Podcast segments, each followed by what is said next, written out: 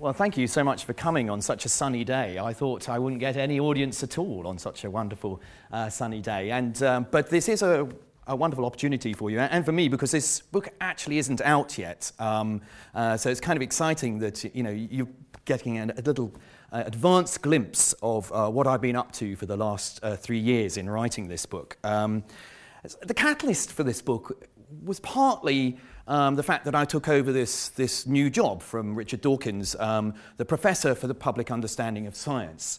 And the title always makes me laugh somehow, because you know, there's a kind of expectation with this professorship that maybe I know the whole of science, and that, you know, I'm here to explain it to the public.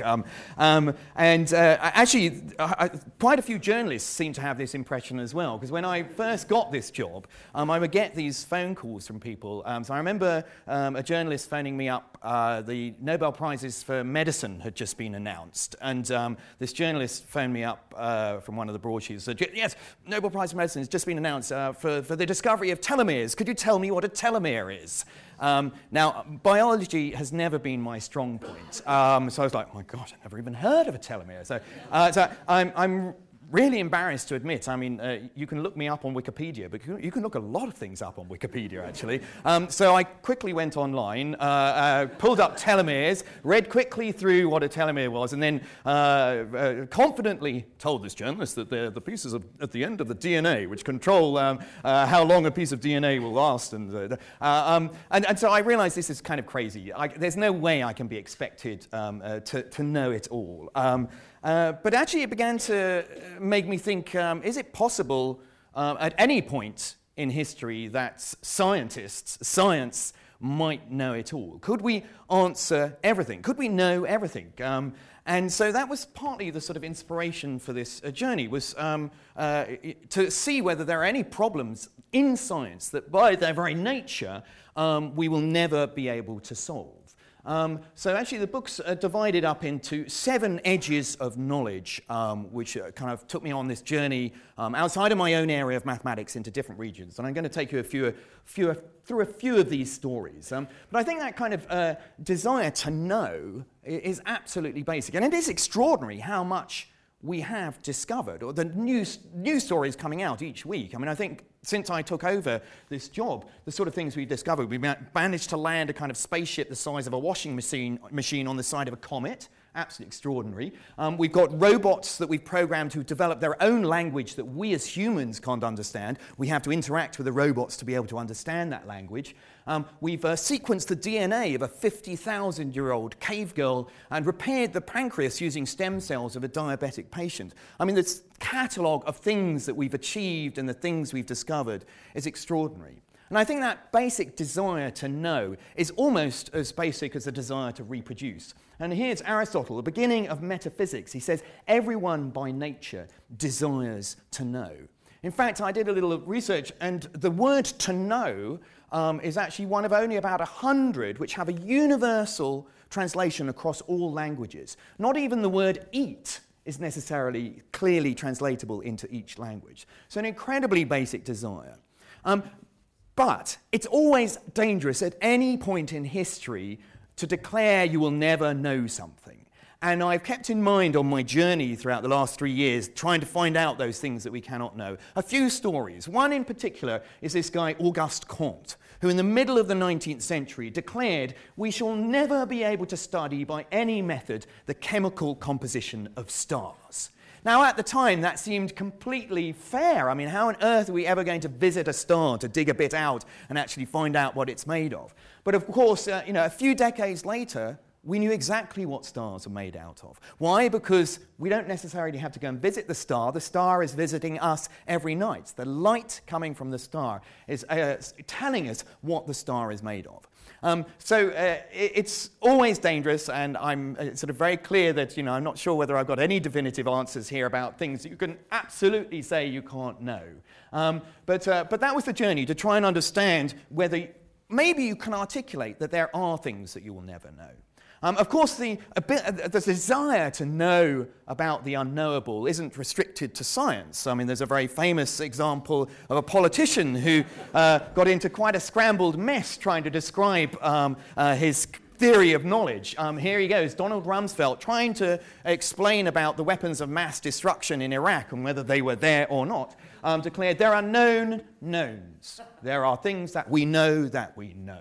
We also know there are known unknowns. That is to say, we know there are some things we do not know. But there are also unknown unknowns, the ones we don't know we don't know. Now, actually, Donald Rumsfeld got awarded the Foot in the Mouth Award by the Plain English-Speaking Society for this statement, but I actually think it's very unfair, because I think this is a wonderful statement about states of knowledge. The unknown unknowns, those are those black swan events. I can't tell you about the unknown unknowns, else they'd be known. I'm going to try and tell you about the known unknowns, whether we can know what those unknowns are. There's another category here that I think he missed, though, which I think is very interesting when it comes to a politician, which is, of course, the unknown knowns, which Slavoj Žižek actually pointed out was, you know, those are those Freudian things that you actually know, but you don't deny that you know them, and they sort of, but they come out and somehow, and I think probably those are the most relevant to a politician as the unknown knowns. So this journey to try and find the unknown unknown, the known unknowns. I wanted to try and apply my mathematical mind to see whether I could articulate whether there were any questions in science. Another inspiration for this book actually came from the person that I took over this job as the Simone Professor for the Public Understanding of Science, because my predecessor was Richard Dawkins. Now, you of course know that Richard spent a lot of time not just talking about biology and evolution, but also about God.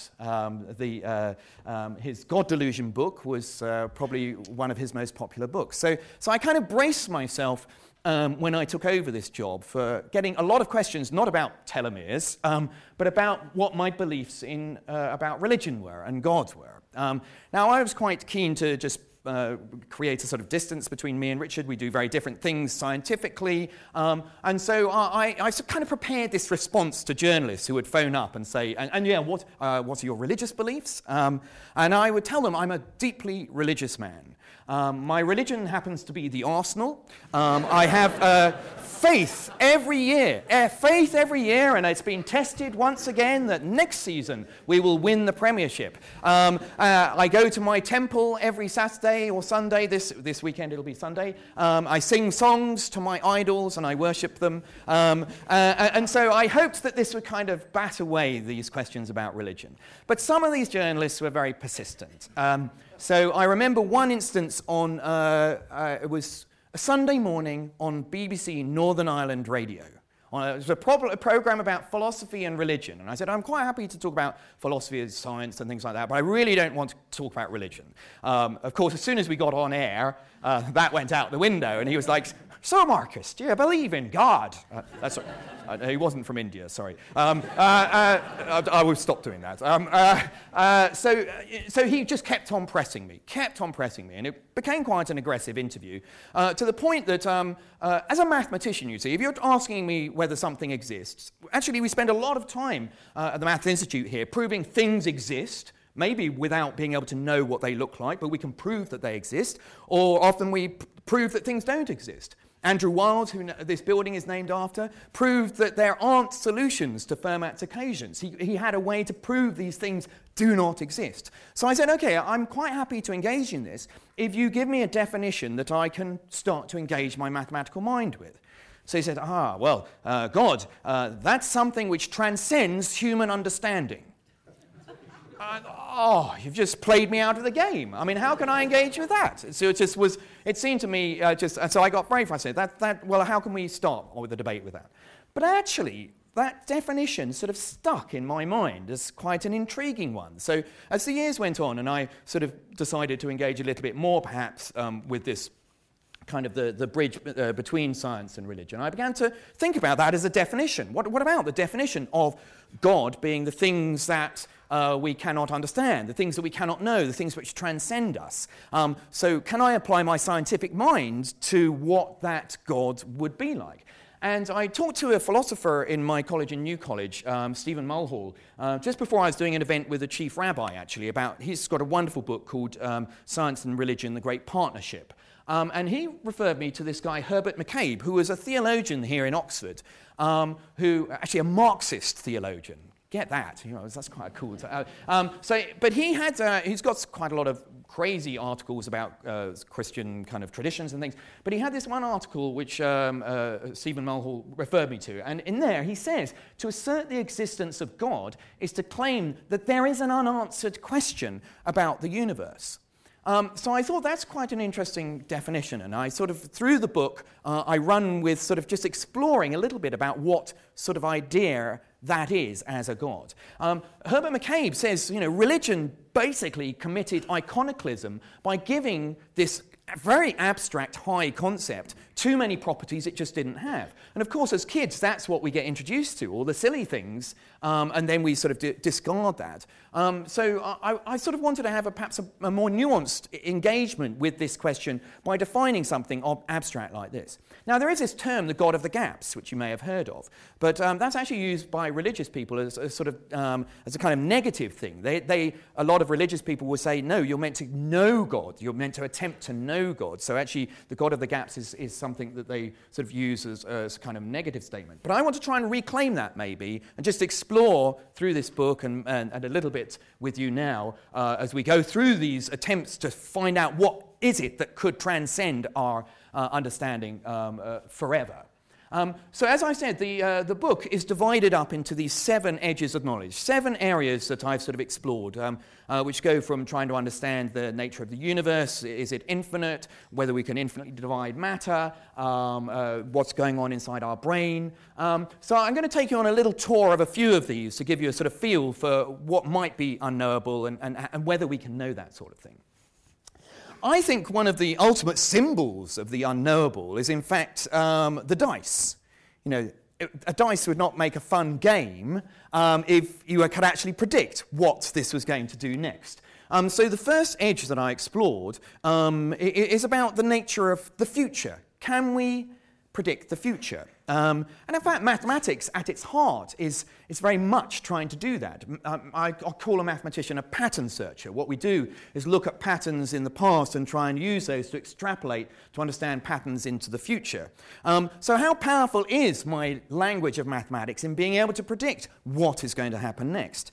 So actually, each of the edges is accompanied by an object, which kind of sparks my journey into the unknown. So the object for this particular edge is the casino dice. And this is, in fact, a casino dice that I picked up when I was in Vegas. And I was trying to use my maths to make a lot of money, and I've lost so much money, but they let me keep the dice. That's nice of them. Now, it is a thing. It's a thing of beauty. I mean, you can come and look at it afterwards. It's because it has to be incredibly fair. It's really pretty much perfect cube. The edges are just beautifully sharp, and the paint's been sort of has the same density as the acetate. It's really. I mean, it is a thing of beauty. Yet it also is something that I absolutely hate. Because I cannot, you know, my desire to do mathematics was partly about wanting to know with 100% certainty that something was true. And, you know, here was this thing which, you know, when I roll it, I just don't know what, I got a 1 that time, you know, and I might be able to, you know, I've got the equations for this thing, but, you know, how can I tell what it's going to do next? So that was a kind of challenge. Actually, maybe if I work hard enough, I could know what this was going to do. And I guess the hero on my journey to try and use mathematics to be able to predict the future is Isaac Newton, because Isaac Newton came up with the laws of motion, the physical laws of motion, the idea of calculus. He showed us how the universe can be controlled. You know, we can predict when an eclipse is going to happen. We were able to predict that Mercury was going to go across the sun just recently. And that's all thanks to this revolution that Newton started, which kind of revealed that the universe may be a kind of clockwork universe controlled by these equations. If you know how things are set up, you run the equations, you can know what's going to happen into the future. Well, if Newton is my hero, my nemesis in this whole desire to know the future is this guy here, Henri Poincaré, a French mathematician who at the beginning of the 20th century said, yeah, well, the universe may be controlled by equations. It may be that if you know the absolute startup of any system, you run the equations, you'll know exactly what's going to happen in the future.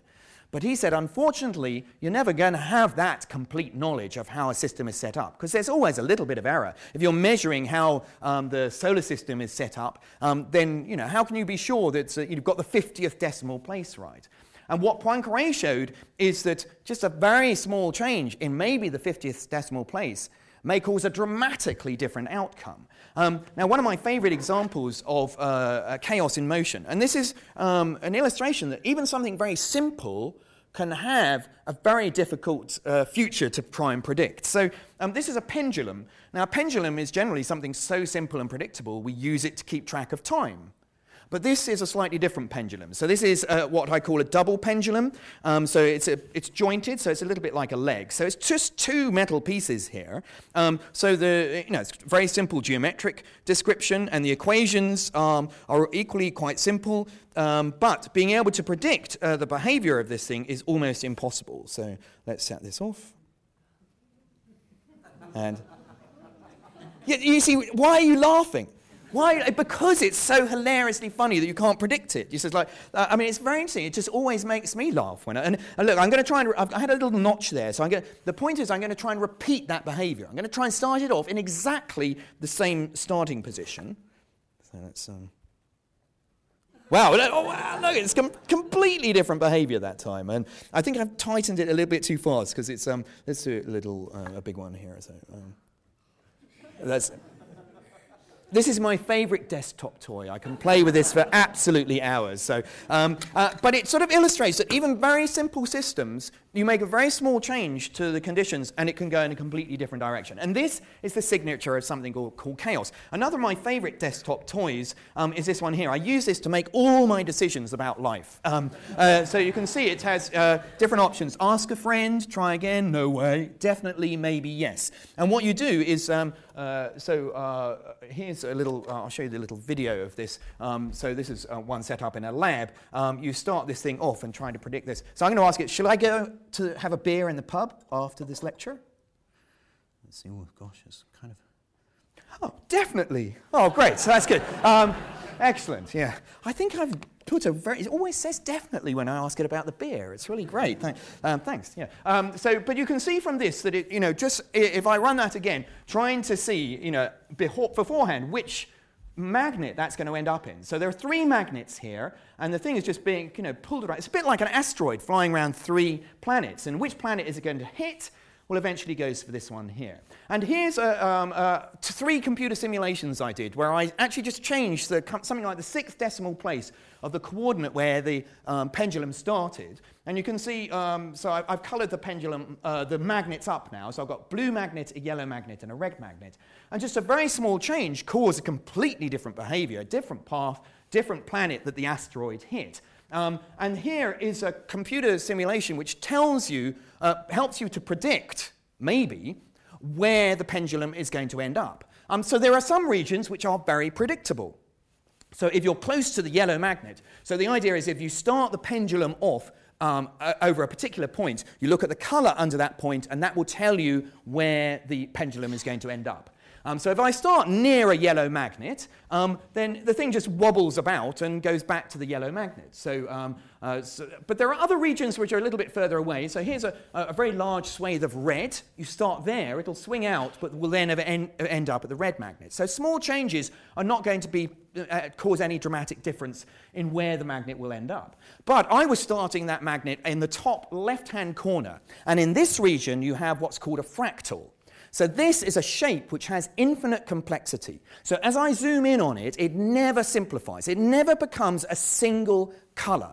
So it means that however accurately I try and measure this thing, just a few more decimal places can kick it quite easily from going from the yellow to the red magnet. So this is saying that unless I have complete description of how the universe is set up, I cannot know the future in this region. Just a small change in a decimal place will cause a completely different outcome to happen.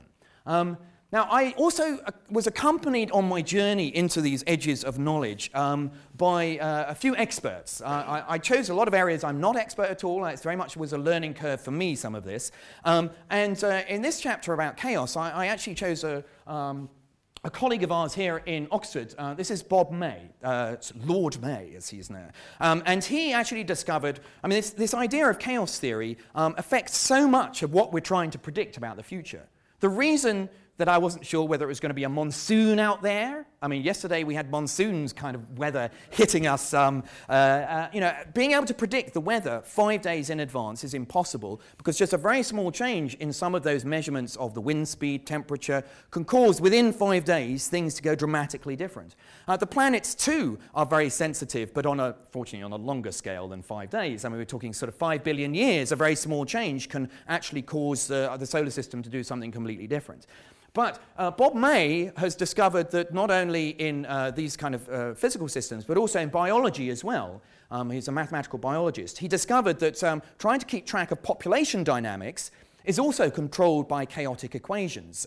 So just a very small change, you put in one extra animal and the dynamics can be completely different. You can have the whole system collapsing, whilst without that animal you can have a very healthy pack of animals the next year. And in fact now he's working, he's a cross-party member in the House of Lords, and he spends a lot of time actually working on the banking crisis and trying to understand whether that was an example of a chaotic behaviour. And sure enough, you know, people in economics, there are regions like those yellow regions where things are very predictable, and then it can go into very strange, unpredictable regions. And he said this to me whilst we were talking. I went and had lunch with him at the House of Lords, and he said, not only in research, but in the everyday world of politics and economics, it would be better off if more people realised that simple systems do not necessarily possess simple dynamic properties. And I asked him, you know, how are you getting on in trying to persuade your fellow kind of politicians about the importance of knowing about chaos theory? And he said, Marcus, there are just egos here. Nobody's interested in what I said.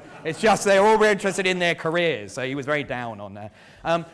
But I think that is one of the important things when you're trying to do policy is knowing when you can be confident about what's going to happen next. I'm not saying that mathematics is completely useless. We've been able to land that spaceship on the side of a comet because of Newton's equations. But it's also important to know when you're in those regions, maybe in the top left-hand corner of that fractally picture, where now you can say you can't know.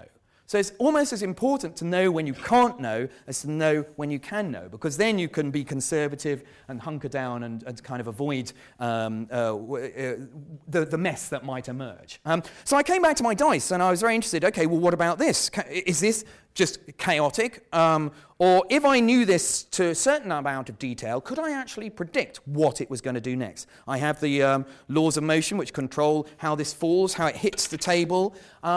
And I actually discovered a recent piece of research done by 4 Hungarians, which revealed that actually this is more predictable than I thought it was going to be. So what they've done is I had that picture with the 3 magnets, which I had 3 colours for. So now we've got 6 sides, and so we've got 6 colours to keep track of. So we can draw a picture of how we start off a dice and what that effect will have on the outcome, which coloured face will it land on. And it turns out that if the table that you're throwing it on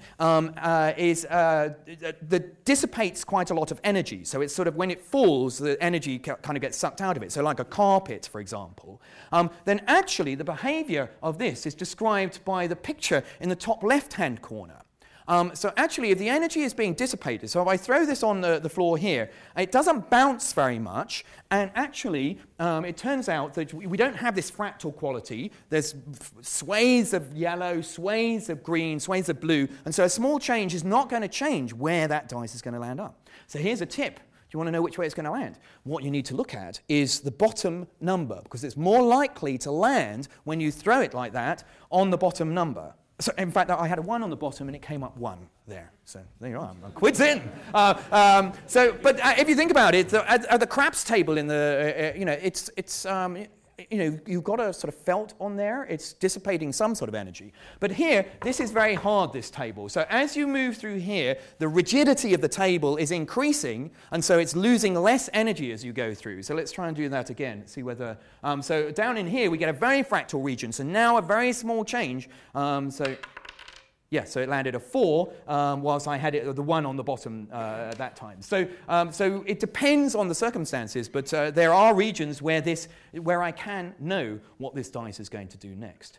And actually, that's kind of one's thought is, you know, I've sort of brought up on, yeah, the universe is controlled by equations, and if you know the complete setup, you should be able to know exactly what's going to happen next. Of course, we may not know the complete setup. That's what chaos theory is saying. A small change means that you might lose a lot of knowledge about what's happening next.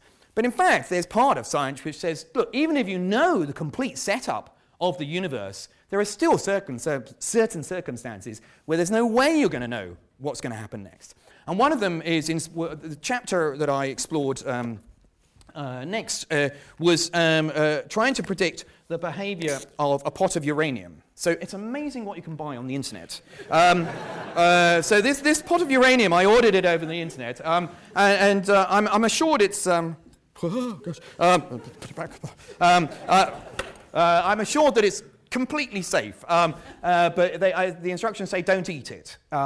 But this actually, at its heart, is the question of when this is going to radiate. At the side, it says that it has it's going to emit 984 counts of radiation. So if you have a Geiger counter, you get 984 counts per minute.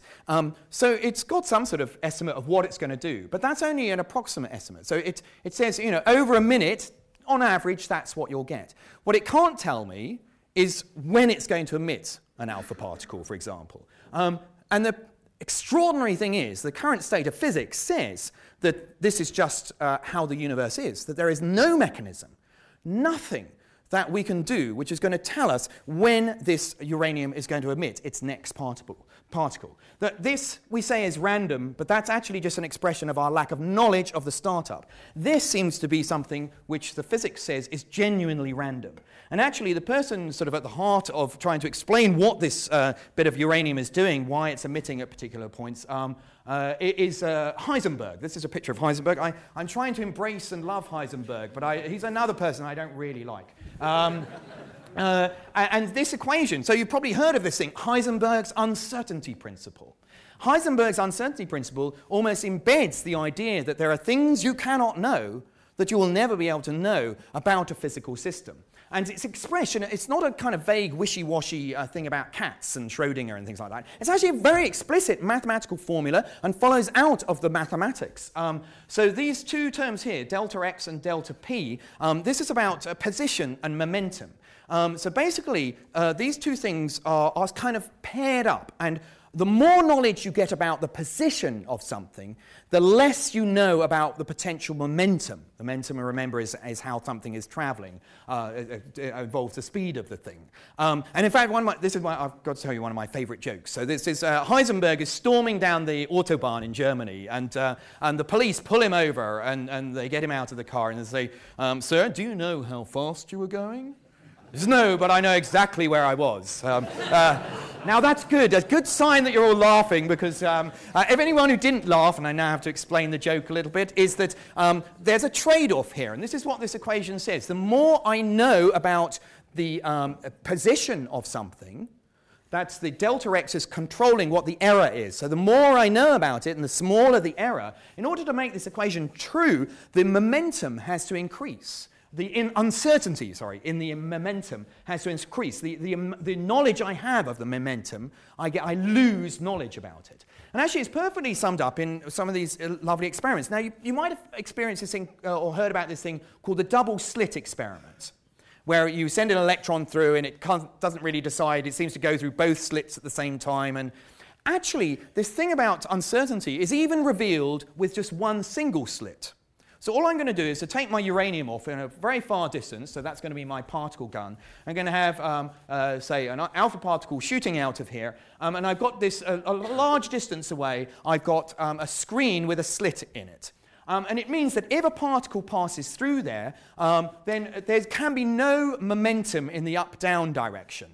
So because any momentum in the up-down direction would push it off and it would hit the screen and not go through. So if any particle that goes through that slit, I know has almost zero momentum in the vertical position, because that's the only way. If it had any momentum, it would not go through that slit, because the distance I've made very large.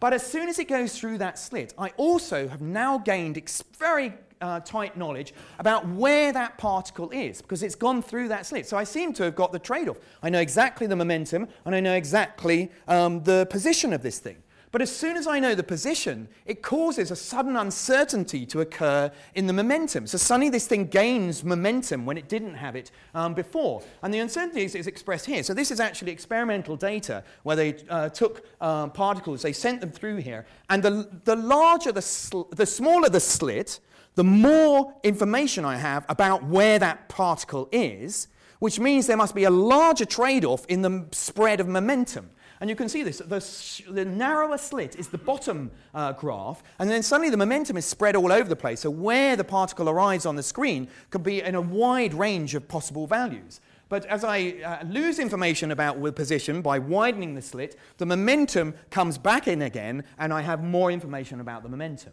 Now, this is absolutely extraordinary. It kind of says that I can't know these two things together. But actually, some physicists have started to interpret this and saying, actually, this is a mistake in language. That actually, these particles don't have a momentum and a position. We're so hooked on the way Newton thought about the world that we just think, yes, you've got this electron, it's got some position, it is somewhere, and it's got some momentum, and you use that to try and make predictions. But physicists now say, no, you shouldn't think of it like that. It's a wrong language. So often some of these kind of unknowns turn out to be just that we aren't able to use language properly. And so people now think that you should say, well, that electron doesn't have a position, an identifiable position, until you observe where it is. And so we have this thing now called a quantum wave, which actually describes the probability about where you'll find that electron, should you, or that particle, alpha particle, should you want to observe it. So you should think of this thing as not having a position. It's got a sort of probabilistic position spread out over space. The peaks of this wave function tell you it's more likely to be there. The troughs tell you it's less likely to be there. And this is all you can know. And you can't know where that electron is going to be. More dramatically, you can't know from the wave function, when you observe it, where it's going to be. It could be in any of these kind of peaks or even in the troughs as well. And so quantum physics at the moment has at its heart this belief that it doesn't matter what you do, you will not be able to know and predict. And you can run the experiments over and over again, and you'll get different answers with the same setup, if you could ever start the thing in the same way. And actually, this is responsible for the uranium-emitting particles, because you know a lot about the momentum of the things inside the nucleus of this uranium, which causes an uncertainty in the position, such that at some point, suddenly the particle would say, hey, I seem to be outside the nucleus, I'm not inside it anymore, and it goes flying off. So this is actually, Heisenberg's uncertainty principle helps to understand why this thing is actually emitting particles. Now, there are some people who just believe this can't be how the universe is really behaving. You know, surely this just can't be random about what this is doing. And there must be some mechanism for deciding, okay, it might look probabilistic, the same as the dice. The best things we had to predict the dice is probability. But we know that there are laws of physics controlling what that dice is going to do. And one of those who really believed this just can't be the answer was Einstein. And Einstein had this famous quote, "Quantum mechanics is very impressive," and it certainly is. It's one of the most well-tested theories we have on the scientific books, with such accuracy that we know we're onto something. But an inner voice tells me that it is not yet the real thing. The theory produces a good deal, but hardly brings us closer to the secret of the old one. I am at all events convinced that he does not play dice. And I think maybe it's the mathematician in me. I'm still with Einstein with this. Surely we will come to a point where we have a new theory, a new Einstein that tells us something about the mechanism which is going on, which is controlling this. But we know that the mechanism is going to be really freaky. We know this thing called entanglement, which shows us that any mechanism, there can't be a sort of little internal clock in there which is just saying, okay, now you're spitting out, now you're not, and whenever you look. This system, if it is there, we know must be sort of spread across the whole of the universe, which is controlling what this thing is doing. Now, I mentioned right at the beginning that part of this exploration was about this idea of God being the things that we cannot know. So here is something that apparently we are not able to know, when this thing is going to spit out a bit of its nucleus. So actually, the person I took on my journey to this edge of knowledge is a quantum physicist, but he's also a priest. So this is John Polkinghorne. He likes to call himself a vegetarian butcher because, you know, how can somebody be a quantum physicist and also a priest at the same time? But John Polkinghorne, he has incredibly good credentials. He trained with Dirac in Cambridge, then went and trained with Feynman. He made great discoveries about quarks. And then halfway through his kind of scientific life, he then decided that he wanted to be ordained. And so I was very intrigued to talk to him about how does he believe his God works in the world. I think that, there are a lot of religious scientists, and I must say, although I said I believe in the Arsenal, I am an atheist at heart, and I will declare that. But there are quite a lot of religious scientists, but they divide into two groups, and one are the deists and one are the theists. The deists say, okay, look, I don't know where this universe came from. I don't know what started it all, what created it. But once it's been created, there's no, okay, I'm going to call that God because I really don't know what it is which kicked this whole thing off. But after that, basically the laws of physics take over and the whole thing is now something I can talk about. And so they don't think God acts in this world in any sort of meaningful way. But John Polkinghorne is a theist, and he really believes, whatever this thing God is, that it acts in the world. And so I was trying to press him, okay, well, how, you're a scientist, how is he acting in the world? Or how is this thing, it, acting in the world? And, we're thinking of it as the unknowns. So that's very interesting. So here we have an unknown, quantum physics. I don't know when this particle is going to emit or where I'm going to find a particle. Is that an unknown that can have influence in the world? Well, yes, it can. I mean, whether it has any belief, whether there's any sort of meaning to what that action is. But so I was intrigued, are you going to say maybe your God is using quantum physics so it can make a decision, okay, I'm going to put the electron here and here, and that might actually have a dramatic effect on the universe because chaos says that small changes can have big effects. So I thought he was going to say, yes, quantum physics, perfect place, my God, to act in the world. But he wasn't going to buy that at all. He said, no, because that really depends. All of these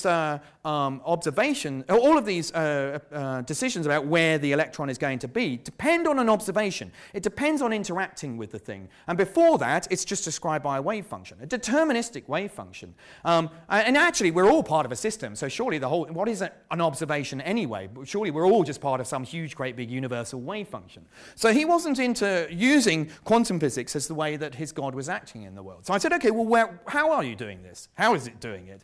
And he actually went back to chaos theory, intriguingly. So his theory is that as humans, we can never know the setup of a system with complete accuracy. There will always be decimal places which we don't know about. And he believes that that's where a god could act and tinker with things and change things so it could be different as the thing evolves.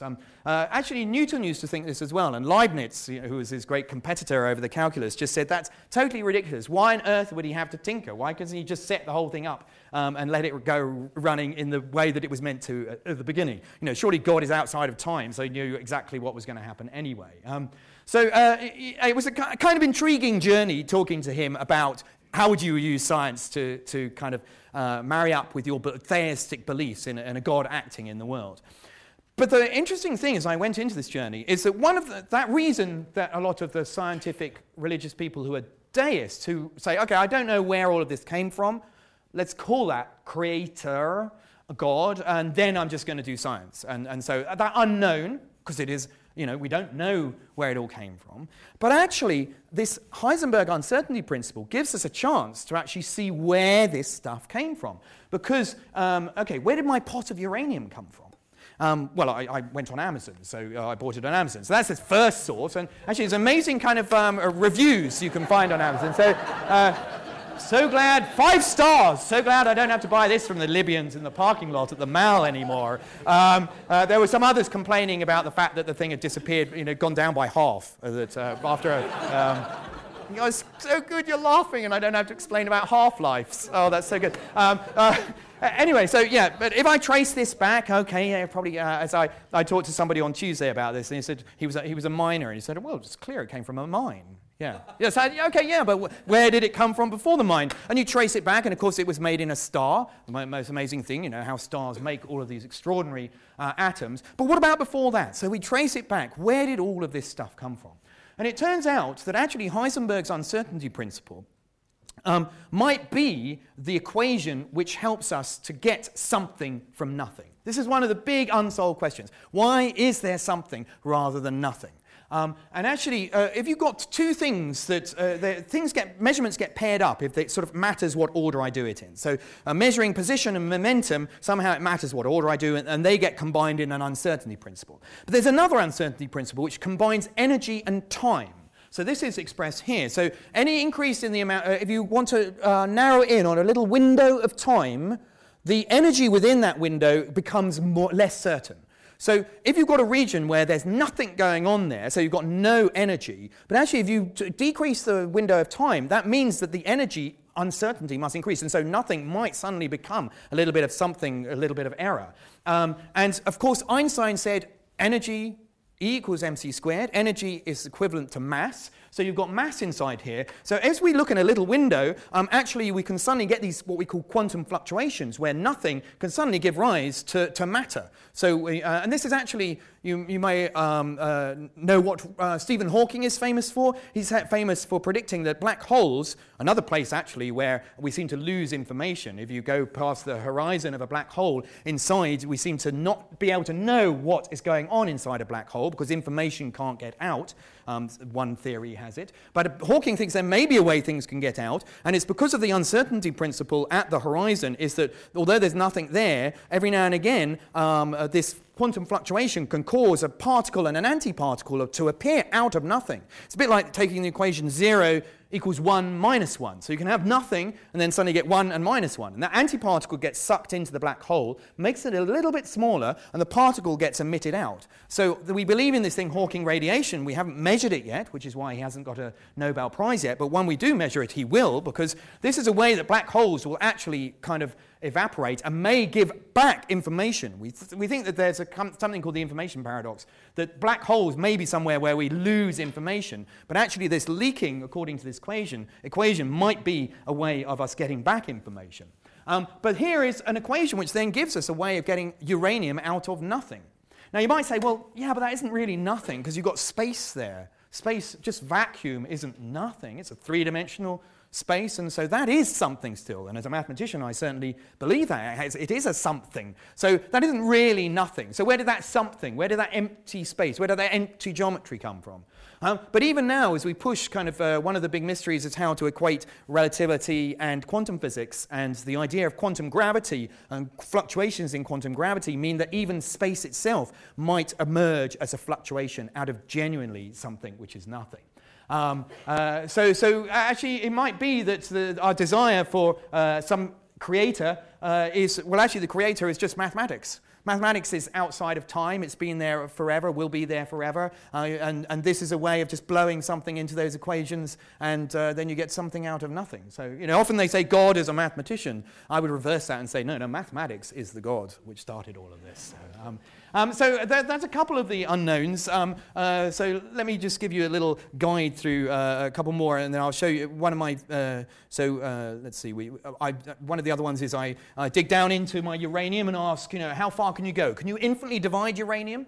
Well, if you go inside it, that atom is made out of electrons and quarks. We think that's the bottom layer, but how do we know that? And we'll maybe, you know, we thought atoms with the bottom layer. So so that one's, you know, we might keep on dividing space, although we think there's a little quantized space beyond which you can't divide anything. What about going out? Is the universe infinite? If it is, could we ever know that? So that's one of my other edges. Time, what about time itself? You know, we think time had a beginning, the Big Bang. But can we talk about what happened before the Big Bang? Now, I was brought up in this department on the kind of idea you can't, it doesn't make sense because you need time to say before. And so if there wasn't any time, you can't say before. And I thought, oh, yeah, that's really clever. Yeah, I like that. And they would always go, yeah, so what's north of the North Pole? And you go, yeah, I get that. There's kind of nothing there. Yeah. But actually, people are beginning to wonder that, no, maybe you can talk about time before the Big Bang. The weird thing is that time, you know, is time infinite? Is it going to go on forever?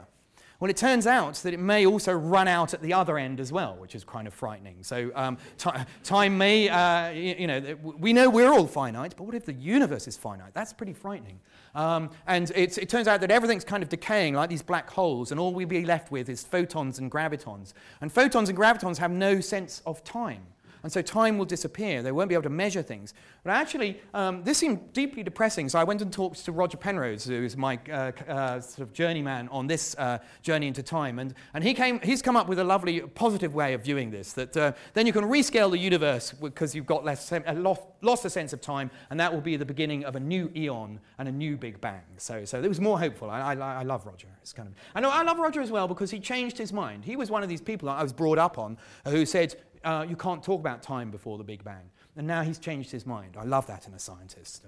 So I'm going to take you actually into a journey. I'll talk for another until 1:45 because I wasn't allowed to start until this, if that's okay. Because I do want to take you into this edge because this one really pushed me outside my comfort zone, which is the question about what's happening inside your head.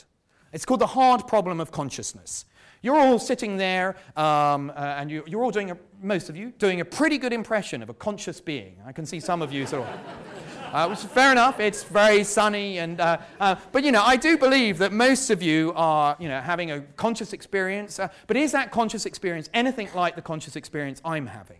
How can I ever know that you really are conscious, or whether you've just sent an avatar down here, and you're doing such a good impression? And so actually, the object I took on my journey into the hard problem of consciousness is in fact, it's a chatbot app that I downloaded onto my smartphone. So I think it's a really interesting question: when will my smartphone become conscious? And could I ever know that? Maybe it already is. It's, and it's perfectly encapsulated in this kind of Turing question. The problem of talking to a machine and determining at what point you say, no, okay, this thing is conscious.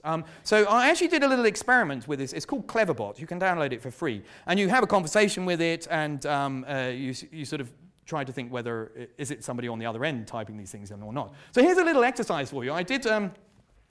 I asked a few questions. I asked questions of Cleverbot, and I did this a bit earlier, and I asked some questions of my son. My son's doing physics in Bristol at the moment. He's 20 years old, just to give you some context. So I asked them both questions, and I want you to listen to the questions and think, can you work out which one is the machine and which one is my son? So we kicked off with, do you have a girlfriend? So response A came back, do you want me to have a girlfriend? Response B came back, mind your own business. Okay, so is that the machine? And the machine, of course, learns. It's an example of machine learning because every conversation you have with it is banked and becomes a conversation it will have with somebody else. Okay, the next one, what is your dream? So response A was, my dream is to become a famous poet. Response B, to make lots of money. Who was going to want to do that one? Yes, my son was born in the Thatcherite age, just to give you a hint. Question 3, are you conscious? Now, both of these responses are intriguing because they played on this idea of Descartes, his I think, therefore I am. So response A was, if I wasn't, I don't think I... so that was quite convoluted, kind of. But this one is Descartes' response, which says, the only thing I can be certain of, and this goes as one of the topics of this book, is sort of, how can you know anything? And Descartes said, the only thing I can be sure of is of who I am. So it's the only thing I'm sure of is that I am conscious. So there you are. Which one of those is a machine and which one is my son? And if we got the machine better, how could we ever know whether it was having a conscious world? Of course, some of you may be synesthetic. Anyone synesthetic here? Yes, there's a finger going up at the back there. What are you synesthetic with? Numbers and colours. My wife is a similarly synesthetic like this. And so they are having a genuinely different conscious experience because when they see a number, it gets coloured up. I did some wonderful work with a piece of Messiaen. Messiaen was synesthetic with sound and colour. So when he listened to his music, it was full of colour. So we know that people do have genuinely different responses, conscious experiences. But, how can you tell? I mean, one of the things I do as a mathematician, very often if I'm trying to understand something, is to understand when something isn't that. It's a very good way to sort of flip the question. So, take an animal. Which of these animals around us, which species are actually conscious. How many of these animals, if you stick them in front of the mirror, a cat, a dog, a rabbit, would know that what they're looking at is themselves? So here's the chimpanzee looking, and is he just admiring himself or doing a few kind of like funky moves?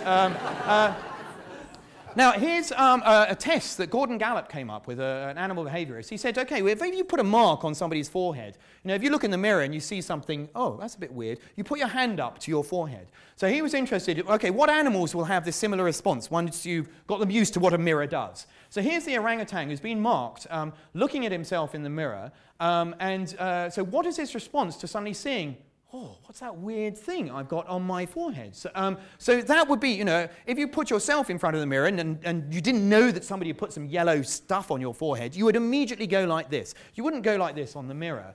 So you can see, he's really pissed off that, why has this person put this great big yellow dob in front of it? So it turns out, how many animals pass this test? Very few. Humans do, chimpanzees do, and orangutans do. But gorillas do not. They don't have any response to this. It's very few species that pass this test. Now, it's a very crude test for consciousness, but it is a measure of them realizing that that is themselves. So what about children? If you've got a fetus, a fetus isn't conscious, but so here's a picture of me as a baby. I don't think I was conscious, didn't have a sense of self then. But what point in my evolution, as I grew older, did I suddenly start to pass that mirror self-recognition test and realize, yeah, I am a conscious being? There must have been a moment when my brain did something which changed, and then I had a sense of consciousness. It probably wasn't here. But with experiments that we've done, we've seen that actually there's a transitionary moment in the brain around 18 to 24 months. If you put a 16-month-old in front of the mirror with a little mark, generally they don't react. They perhaps do something to the mirror. But a 20-month-year-old will immediately do this. So something has happened in the brain that has changed, that has created this consciousness. And actually you can ask the same question of the universe. The universe at the Big Bang, was there any consciousness then?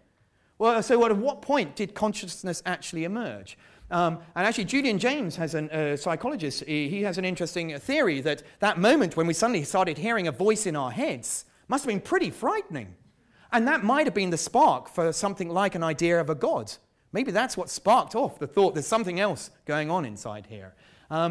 Okay, so this idea of negatives, let me take you to this one. The time when we all lose consciousness every day, or rather every night, is when we sleep. So what happens in the brain every night that changes, that we could see maybe what a quality of the brain that makes us conscious.